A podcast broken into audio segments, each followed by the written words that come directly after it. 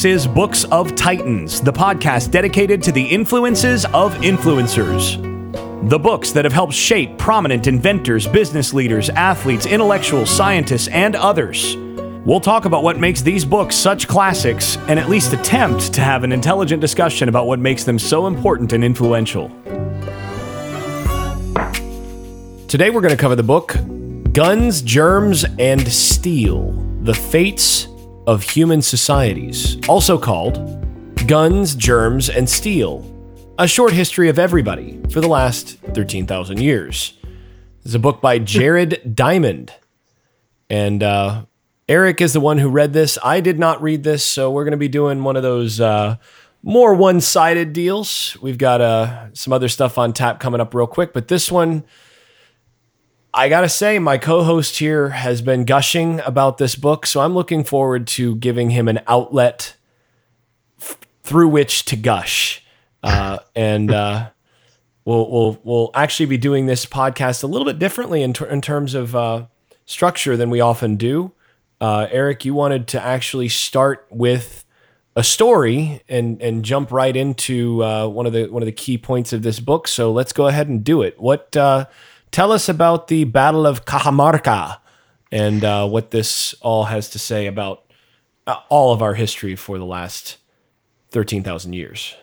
Yeah. Uh, so, te- uh, just a, a, brief history on my side of this is 10 years ago, I worked in Peru for four months. And before I went, I read a book called The Last Days of the Incas by Kim McQuarrie. And that that book highlights the Battle of Cajamarca, and I remember reading that, and I, I still I still think about that book in that story all the time. And I'm I'm just going to read a, a, chapter from Guns, Germs, and Steel about the Battle of Cajamarca and why it uh, it made such a uh, impact on me. Oh, and and before we get any further on that, who actually recommended this book? Why why did you read this one? Yeah, this one was. Um, I'm going to pull that up here. And and and actually, come to think of it, did you know that this was going to focus on the Battle of Cajamarca when you actually put it on the list? Had no idea, but if you look at the front cover of the book, that is the Battle of. Uh, it's the Incan Emperor Atahualpa getting kidnapped. So um, I'm sorry good, to uh, everybody that we are going to mangle Incan names on this. I'm sorry.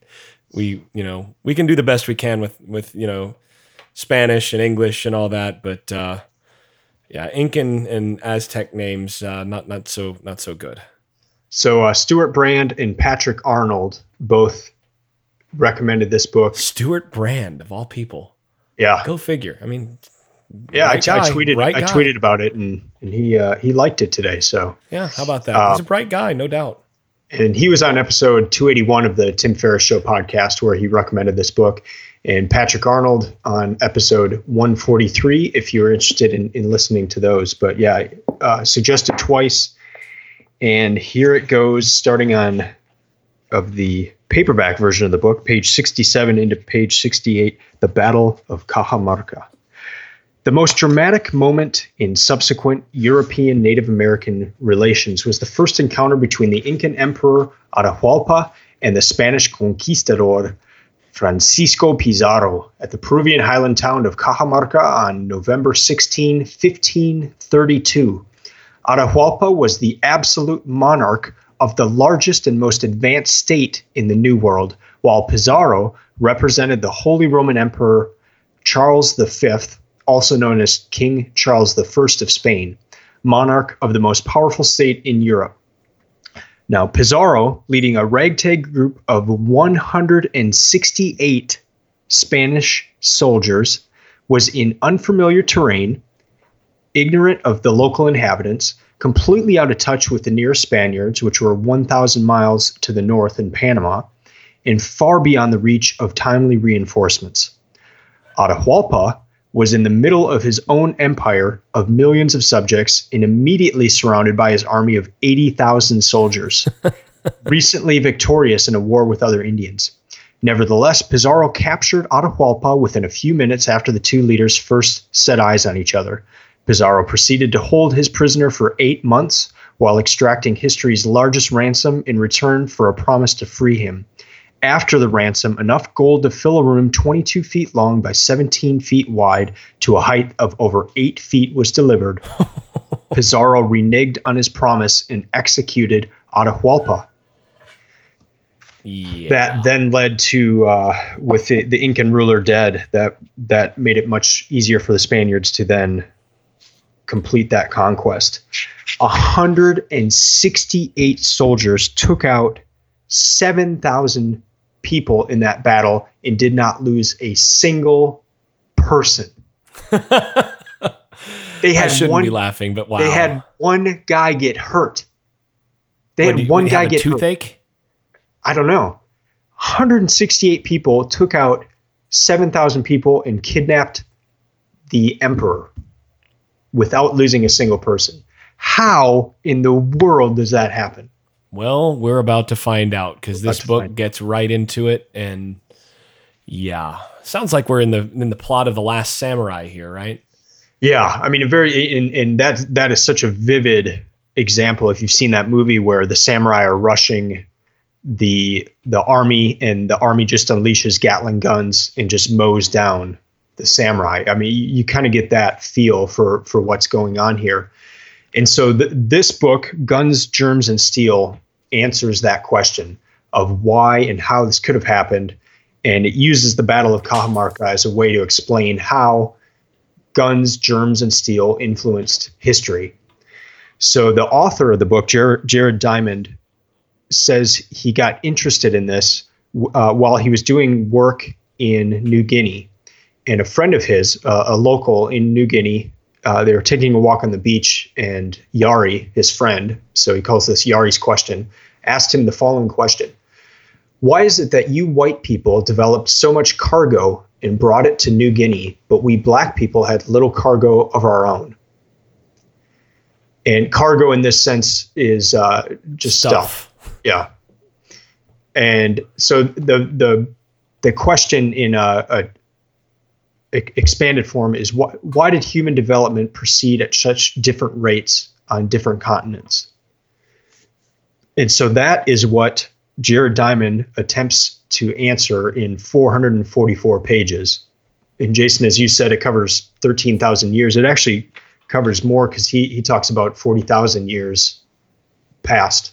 Uh, so he Yeah, takes similar quite a in that respect to some of Harari's stuff, like uh, *Sapiens*, uh, where he's trying to do a similar thing. But this is much more in terms of, in terms of uh, you know, again, looking at differences in development rather than trying to look at just what makes *Sapiens* unique.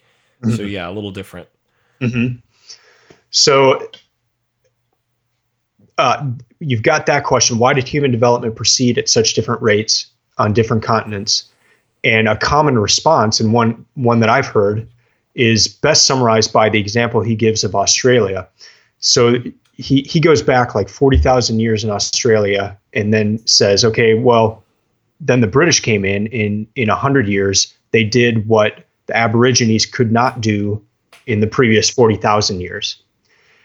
And so is it is it that the British were civilized or were they were they smarter or you know what was the reason? And, and mo- most of the answers you'd get is is well the British were civilized or or or some something along that line. And, and he quickly puts that uh, to, to to the wastebasket he says and gives different reasons for why why this didn't happen.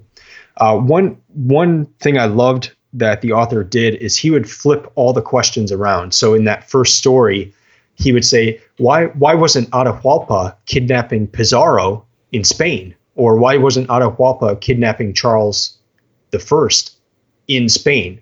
So why weren't those two things flipped? especially know, why- given the numbers. I mean, the, if you think Mhm. about it, the the number of people that Atahualpa actually had uh, in his empire was Mhm. way more. I mean, he had enough people to go and and take Europe without da- without question. I mean, he had Mm-hmm. way more people under his authority than the king of the Holy Roman Empire had. Right, the, Mm-hmm. the supposed emperor, but you know the the uh, the ruler of Spain had nowhere near the number of subjects that Atahualpa did. So yeah. Uh, well, the story, the stories. I mean, if, if, you want to dig deeper into that uh, Cajamarca story, um, a, a, lot of the, uh, of the 168 Spaniards wrote about it. So they, there's a lot of firsthand accounts, and I mean, just ridiculous stuff. Like uh, the priest that was along with the Spaniards went up to Atahualpa, showed him the Bible, and was like, you know, you've got you you must swear allegiance to this, and and Atahualpa just threw it on the side, and then that was the reason that they could go attack him because he had thrown this Bible. Well, I mean, course, he can't, yeah, he nice can't, pretext. Can't, yeah, he can't read. I mean, he can't read anything in the Bible, the the language, and and so it's just the. I mean, the whole thing is just absurd. And then the the thought I had when I read about that battle ten years ago is it has to have something to do with, you know, you hear the Stone Age, Iron Age, uh, Bronze Age, and and how different strengths of metals play play a role, and that that was a huge part of the Battle of Cajamarca because the weapons that the the Incans had just wouldn't even pierce the armor of the Spaniards. And then if you've got a stronger metal sword against a weaker metal sword, you know, it, it would just break their sword. And so that that's some of the reasons. Uh, other ones. Imagine would, how disheartening that would be.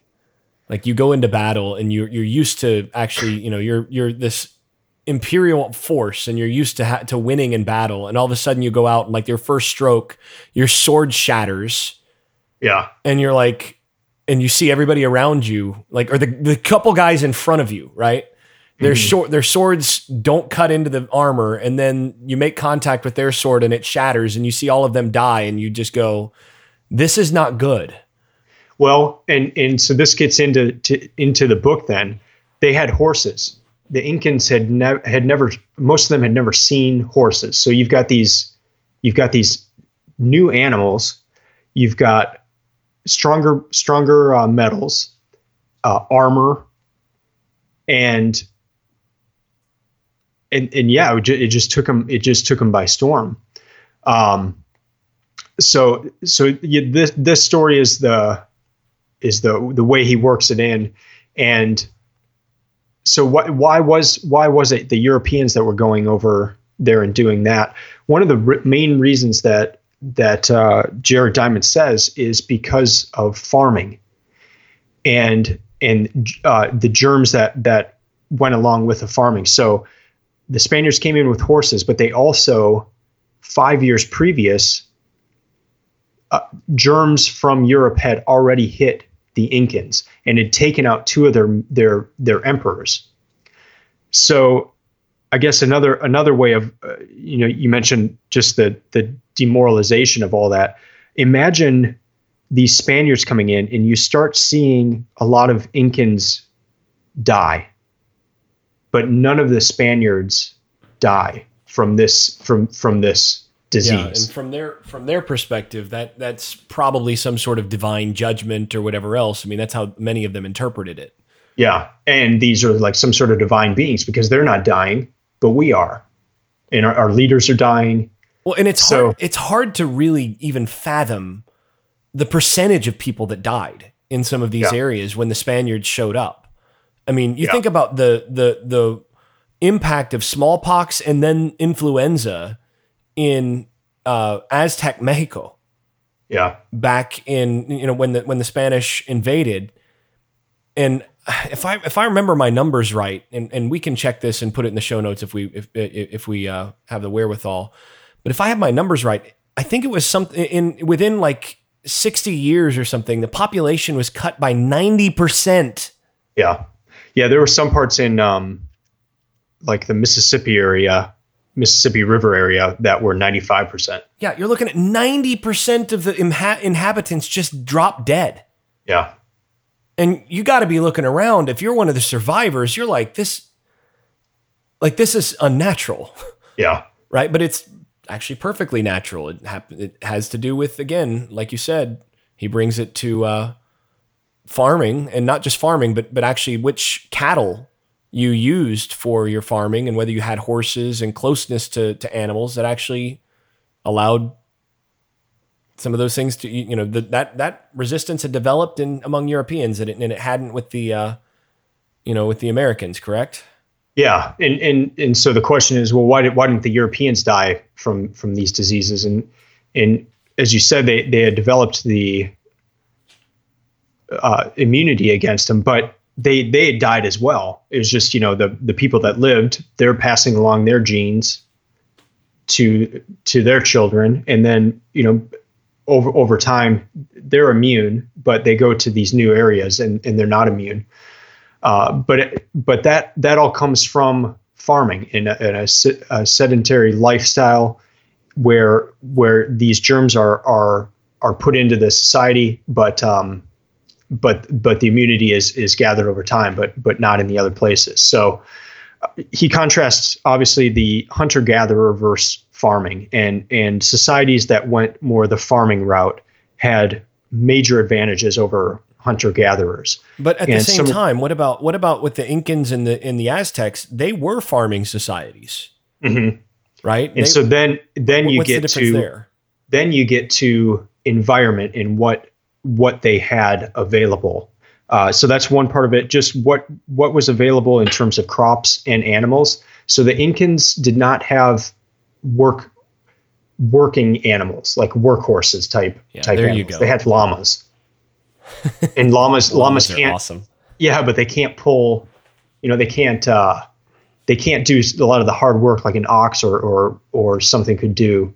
Uh, so that's that's one part of it um, he talks about the the way the societies are, or the, just the the continents are are set up. So at that time, well, I mean, still, still, but in Europe, he he talks about Europe and Asia connected in in this book, and they're roughly in the same axis of straight across. So if one crop grows well on the western side of, of Europe, Asia, it's probably going to uh, grow pretty well on the eastern side as well. Whereas in America, uh, you can't you can't take a crop from one area and do it in another area because it's vastly different climates. There are also some nat- uh, natural barriers in the uh, North America that kept the Incas from from really meeting other groups of people. Whereas in Europe, you know, there's a lot of different people groups meeting each other. So uh, with farming, you you also like well, if you're a hunter gatherer, you can also you can only have like one kid every four years because you're moving around. You got to carry him around. You got to make get the kid to a point where he or she can walk walk around on their own before you have the next child. Whereas farming, you can you you're able to have more children. You're you're in the same place, and then you want more children because they can help on the farm.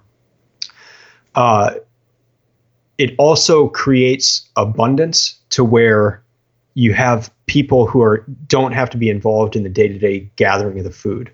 So that opens up people doing other types of jobs, uh, innovation, and and then also with more people, you're going to have more innovation. So innovation is going to lead to weapons. So the guns part of the the title of the book, uh, and also metals, and then the farming and the closeness with animals is is the germs part of the book. The societies that had more of that were able to easily go in and take over societies that didn't have those things.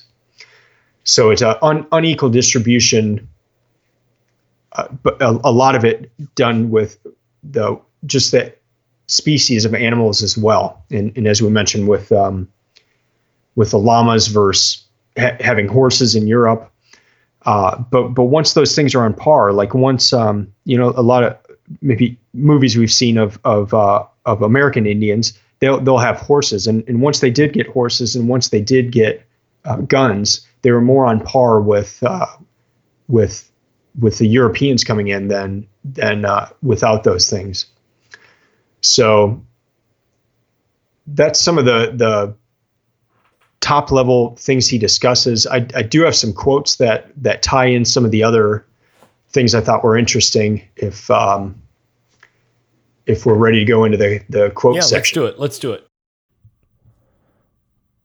But before we get to that, one more. This is a post production edit. I got a text from Eric while I was getting ready to edit this uh, this episode down, where he sent me the following uh, about a, a, a typical segment that we do, particularly in books that Eric has read, of a favorite word.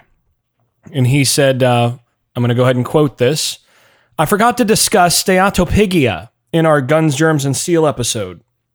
And then he included a quote Both the Khoi and San look or looked quite unlike African blacks. Their skins are yellowish, their hair is very tightly coiled, and the women tend to accumulate much fat in their buttocks, termed steatopygia. Well, that's a, a favorite, another favorite passage and favorite word that uh, Eric got out of this book. We now resume the podcast in progress. All right.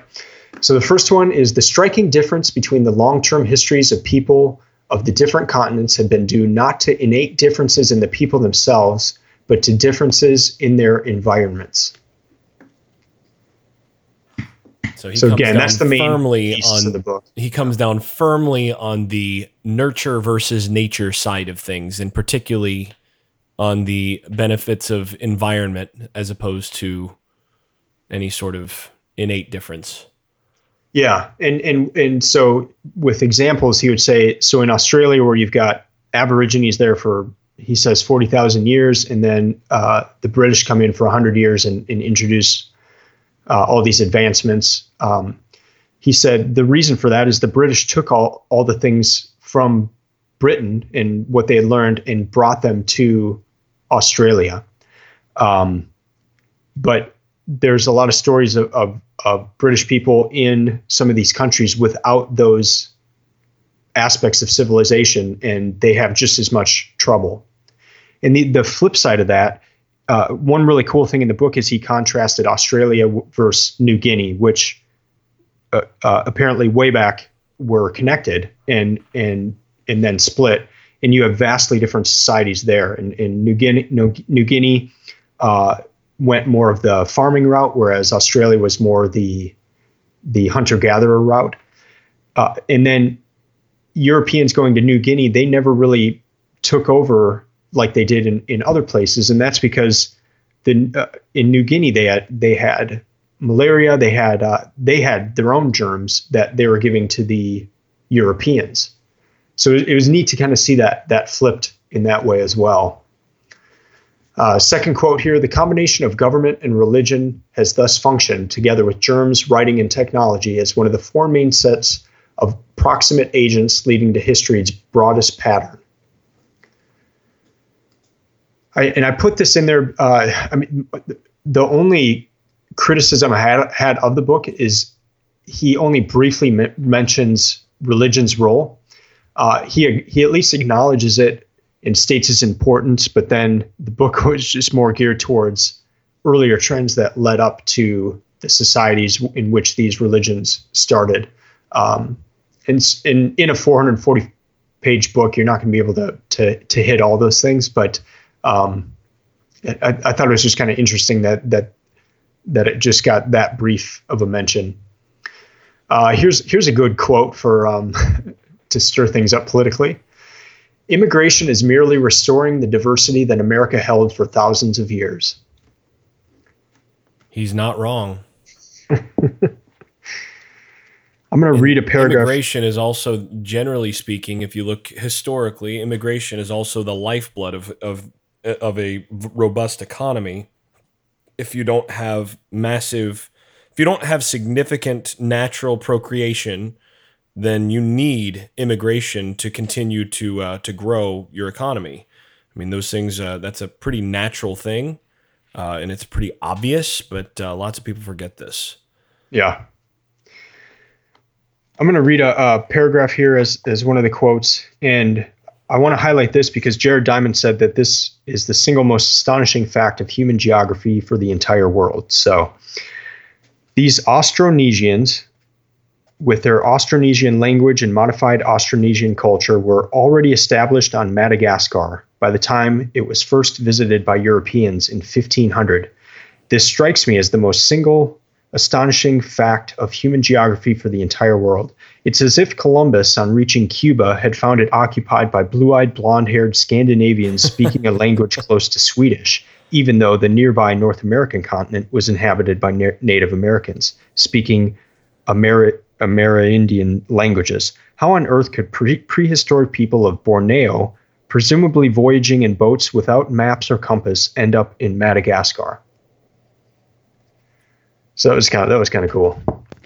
Last uh, last quote here: the nations rising to new power today are still the ones that were incorporated thousands of years ago into the old centers of dominance based on food food production, or that had been repopulated by peoples from those centers.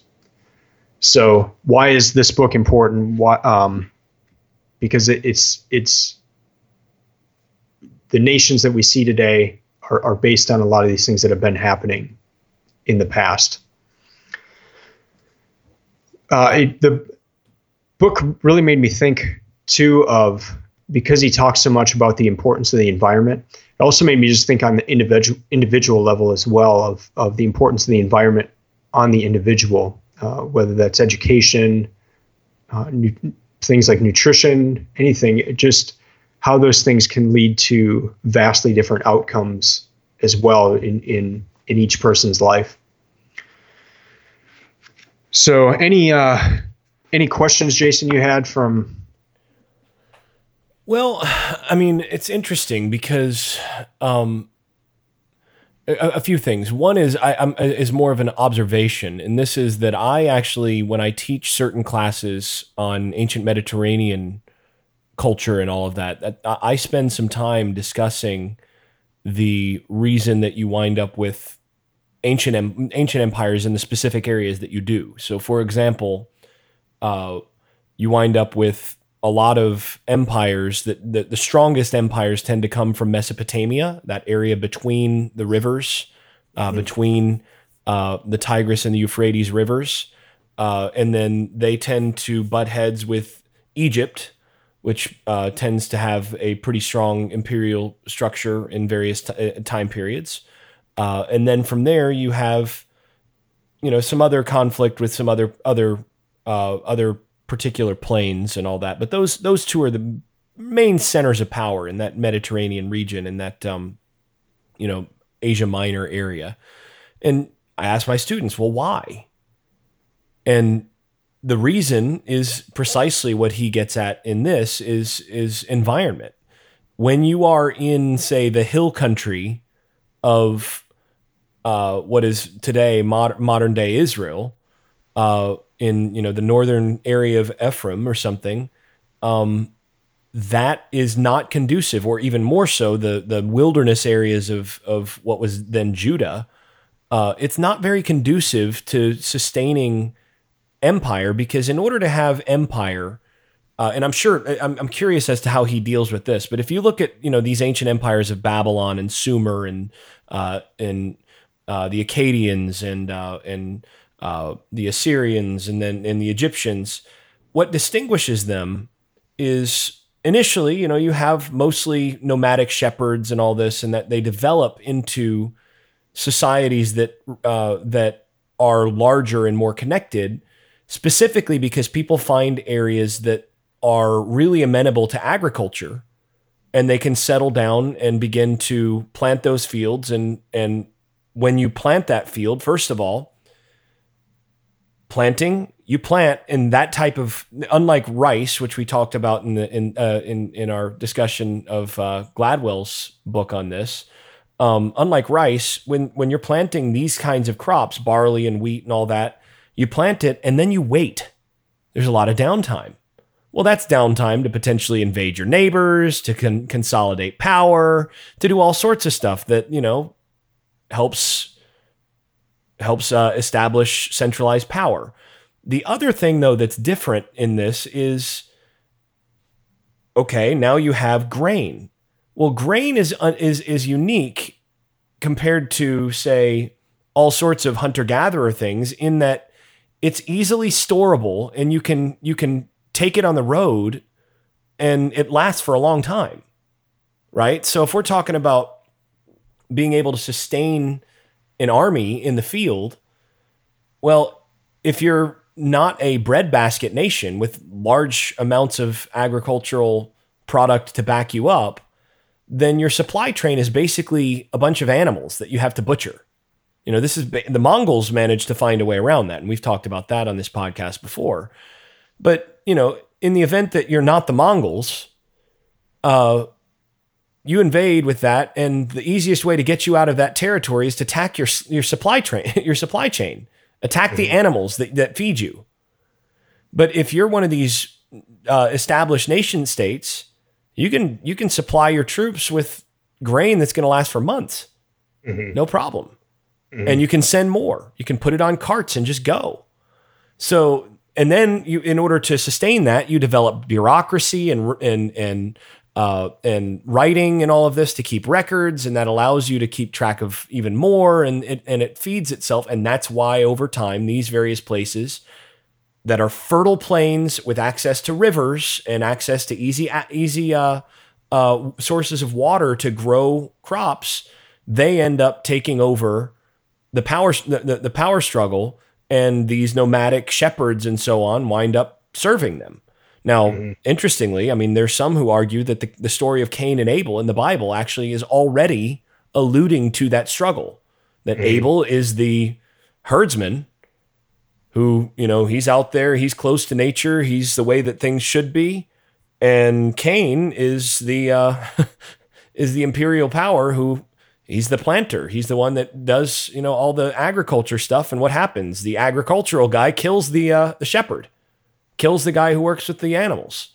Mm-hmm. And this seems to be the way that things tend to go. So, um, so I'm curious as to what he does with all of that.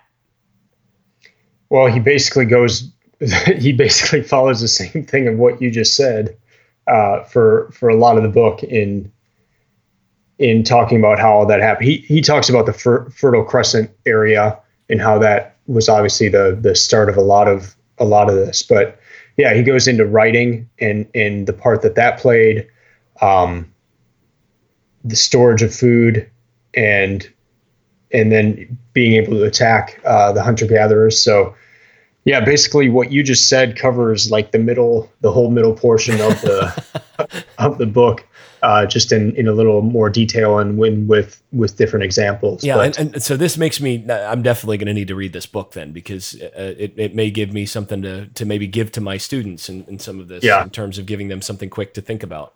Well, and and and I th- I think what what it what it also does is um, we may be more used to that of how it started in Fertile Crescent and then went from there. But he talks a lot about China and how it went from China and then how China uh, went into a lot of the islands south of south of mainland China, um, and and so that, that how how all that went about, and then he he goes into more recent time with China versus Europe. So China, uh, before Europe had uh, their sea seafaring power, China was was a huge huge shipbuilder. Uh, they're going all over the place in these these ships, and then, but in in 211 or 221 BC, China consolidated.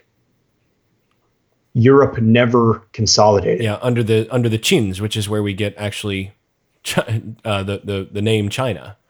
Yeah, and uh, so it, when when they're doing all the the shipbuilding and all that in the 14 1500s one guy, one emperor comes in and says, "We're shutting this down."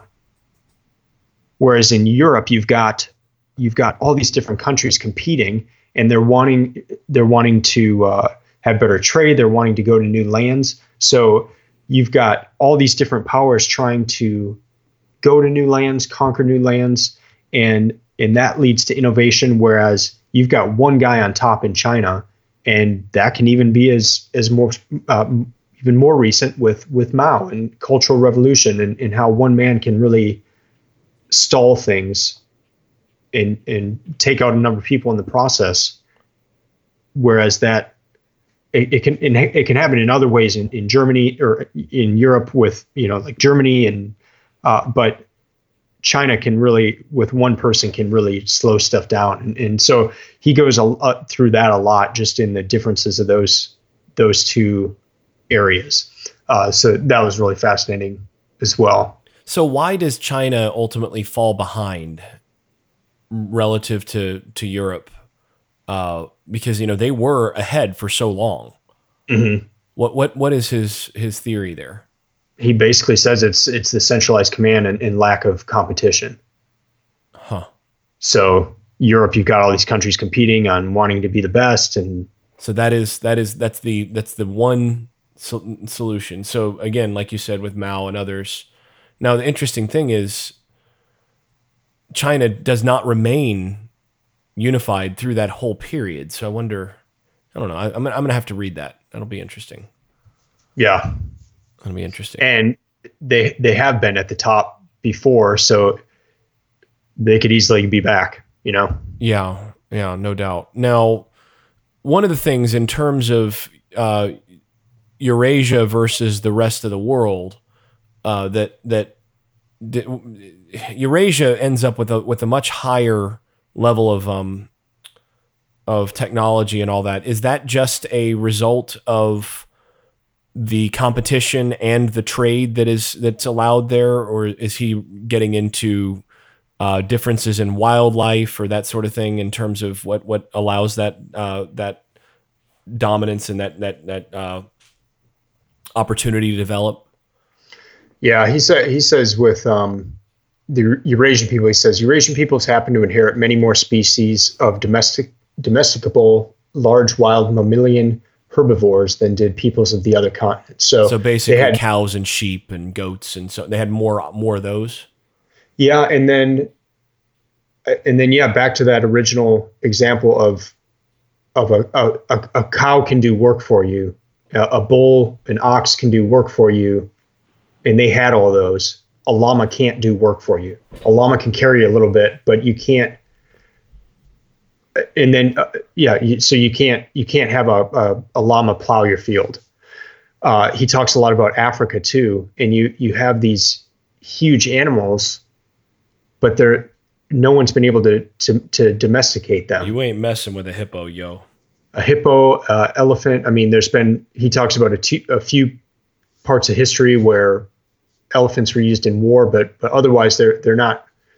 You know, they're not they're not sitting in people's backyards. And even when they were used in war, they were remarkably unreliable because you know they, they, they were um uh, they, it was the sort of thing they were difficult they were extremely difficult to control as you might as you might expect and um and so the, from from what I've read there there were cases where elephants sometimes did your own group as much damage as the opposing group and their real utility as much as anything were uh, was intimidation. I mean, it was bringing a you know the ancient tank onto the battlefield. They just the problem is that your tank actually has a mind of its own and it doesn't like getting hurt. Yeah. So Well, it's cool too. He talked about the the animals that were in different areas, and, and a lot of the big animals are extinct. Extinct. Whereas in Africa, we still have a lot of those big animals, and he he said that's because the humans and the animals were there together the whole time. Whereas, or for for most of the time, whereas in a lot of these areas where we're seeing extinction, it's the people came to the area. So you, you've got part of that probably germs killing some of the, the animals, but then uh, these people are coming and, and they're killing the animals. and destruction Uh, of for food. habitat. Yeah, and then but then also if if the animals are growing with the people, they understand the risk. Whereas if uh, a, a new set of people come, the animals may not understand that these people are going to kill them, and so they kind of it's like going to a petting zoo. You know, the animals come up to you, whereas in the wild they're going to run from you. Um, I'm less so- persuaded by that as an explanation, but Yeah. Um, but yeah, so so yeah, he gets into different different uh, things like that, and then again that the, the just the way Eurasia is, is set up, where you're roughly in the same temperature, uh, whereas in Africa you're going north and south, in America you're going north and south, in Eurasia you're going east and west, and so there's more there's more continuity in what you can plant and what you you know if you're if you're seasons If you're in- match up. yeah if you're in Europe and you're trading with China you guys can also trade uh, your your plants and your seeds whereas you can't do that in Africa or the Americas Yeah, and in Africa you have that whole problem of the Sahara. yeah yeah Which- but he, and he and he says there's basically a Sahara in in the Americas too, where there's like Panama just gets so narrow that it's it's it's hard there, and then uh, to the north of of um, I guess in in Mexico, whether there's there's desert and stuff there as well. So um, yeah, both Americas and Africa had had some natural barriers there, whereas Europe uh, Europe was was more connected, uh, or, or, Eurasia was more con- connected during that time. Yeah, make, that makes a lot of sense. Uh, and and in particular, they're connected by a very convenient power base in Mesopotamia that served as a uh, as a nice link between the far the far west and the far east of the of the Eurasian uh, multi continent. Mm-hmm. So yeah, that's an, that's an, that's an interesting piece. I hadn't really considered that in, before in terms of the uh, east and west thing. And of course, now with the with Eurasia, you still have that steppe right? You have uh, the steppe that begins in basically in Ukraine and extends all the way to the Pacific Ocean, uh, such that that northern part of Eurasia is really not hospitable to uh, to a whole lot of uh, of agriculture or anything like that. And, you know, it ends up being uh, uh, the place of the barbarians. You know, we've talked about, and again, develops the Huns and the Mongols and various uh, various uh, nomadic uh, herd herd herdsmen, her, uh, uh, nomadic peoples. But um, but again, because that steppe is separated from that southern band of of all the the the static civilizations by a lot of more difficult topography and and all of that that's an interesting thing that that also allows uh, a lot more cross pollination below but then you also get the periodic influence of the folks from up above in the steppes when they get strong enough. Yeah. Which, you know that's but, new but, blood effectively. that's the power of this book is what is what you just did. You, you're you're taking a look at history by a framework that's presented in this book. Yeah. Where things things are presented as happening certain ways because of the environment. So you can then take a look at okay, the Mongols were in this area. Here's what they had. Here's what they didn't have. Did this make them need to trade to or or conquer to to get more resources? What were they lacking? It just it just really opens up your understanding of, of, of, maybe a starting point to history. And it's not perfect; it's a framework, but it's a framework I wish I had a, I had read 20 years ago. Yeah. You know, uh, I, I, wish I'd read this book 20 years ago because because of that uh, that framework. Yeah, and one of the things that's interesting to me, I've gotten, I guess, more interested in this over the years, is looking at the impact of weather hmm. on so much historically and, yeah. and, you know in in so many you know flashpoint cases like you know the the destruction of the spanish armada you know for example or uh, the the destruction of the chinese fleet that went to uh, uh, that that went to uh, to try to conquer japan under uh, uh, yeah. you know under the the mongol rulers of, of china. Yeah. You know there there's so there's so many little things where you say, man, if there hadn't been this storm, yeah, this freak storm that happened that wiped out this fleet, what would have happened? Or yeah. you know, if there hadn't been an unusual, uh, an unusually warm or cool period you know, when the Mongols were just when the Mongols were getting strong, that allowed it, them more easily more easily to access those population centers or you know maybe dried up some of their food you know their normal pasture land or whatever you know there's any number of things that you can then start to map on in terms of weather even that yeah. start making you go huh if the weather had been different in these 10 years in this region of the world the world would be completely different yeah. or if that storm hadn't happened and the spanish armada had managed to defeat the english we wouldn't be speaking english right now you know yeah so, I mean, it's just amazing when you start thinking about some of that stuff. Uh, and putting it in this kind of framework is, I think, really useful. Yeah. So yeah. Any other any other stuff that you want to get into before we uh, before we wrap? No, I'm ready. Uh, ready to wrap. All right, so you've already said that that you wish you had read this book 20 years ago. You sure not 30 years ago or are you just trying not to make yourself sound old? I think I was just trying to pull the date that it was published. Uh, yeah. Okay, yeah. So uh yeah, I guess it was what 96 97. 97. Yeah. Yeah, and and I, that would have been right before college. Like that, it would have just been a really good time for me to read this book. And I wish, I, I mean, I've seen it in in the title. It, you know, you it's, it's obvious what it's about. Yeah, but um, but I I didn't I didn't think it would it would be this awesome. And then and then just on a personal level for it to tie back to that story of the Battle of Cajamarca. And I, I mean, I honestly, I think about that all the time. Uh, that uh, you know, how could 168 people? And in in in the book I read, it was more about what happened. It wasn't the whys behind it. And here's a book really digging into the whys of of something that I've been really interested in. And so, just on a personal level, I mean, this was just a, a joy to read, and it was one that I was I was mad at the end of the book because I just wanted it to keep going on, you know. Those are the so best I, books. I actually put this at the top of my list for this year, and for the entire Books of Titans project, it's number two after Man's Search for Meaning. Uh, I, I, I liked it that much. I mean, it, it's won a Pulitzer, so it's it's it's beloved by many. And Bill Gates is the first guy quoted on the back of the book, and he said, "Fascinating, lays a foundation for understanding human history."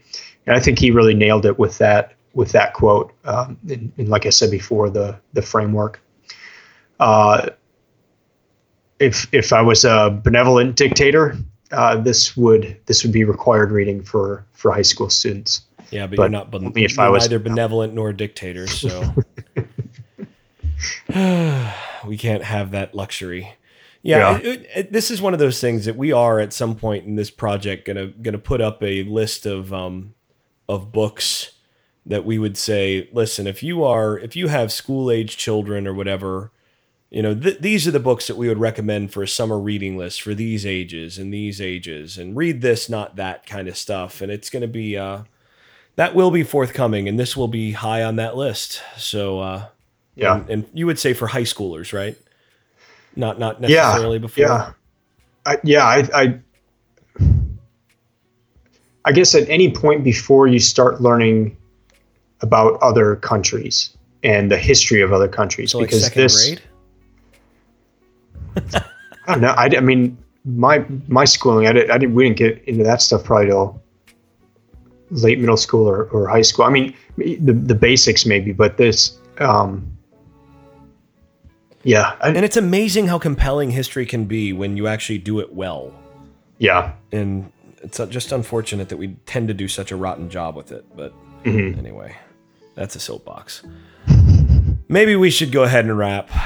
So, yeah, before we before we do wrap though, just a reminder: we do have a uh, Patreon set up. So if you want to, uh, if you've benefited from this from this discussion or uh, have benefited by getting exposed to some books that you might not otherwise have read, uh, well, we've we've scratched your itch. Now, uh, go ahead and provide that dollar dollar uh, a buck a show or you know 10 cents a show. If dan carlin's worth a buck a show maybe we're worth 10, 10 cents a show or something uh, on patreon and uh, provide us a back scratcher.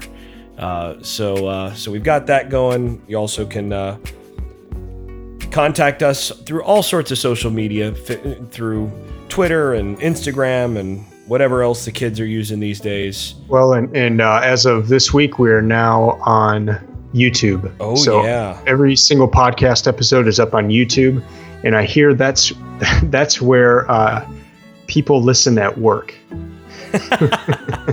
yeah, it's also where all the kids are these days. So uh, next time your kid is done watching all the uh, the videos of other kids opening presents, you can go ahead and pop one of these episodes on and uh, listen to uh, a couple buffoons talk about uh, about literature. But uh, until then, I'm Jason Staples. That's Eric Rostad.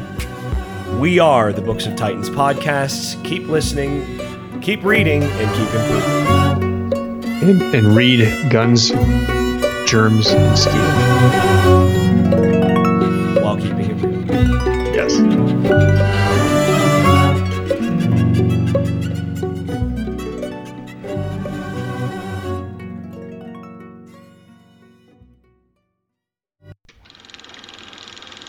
I made this.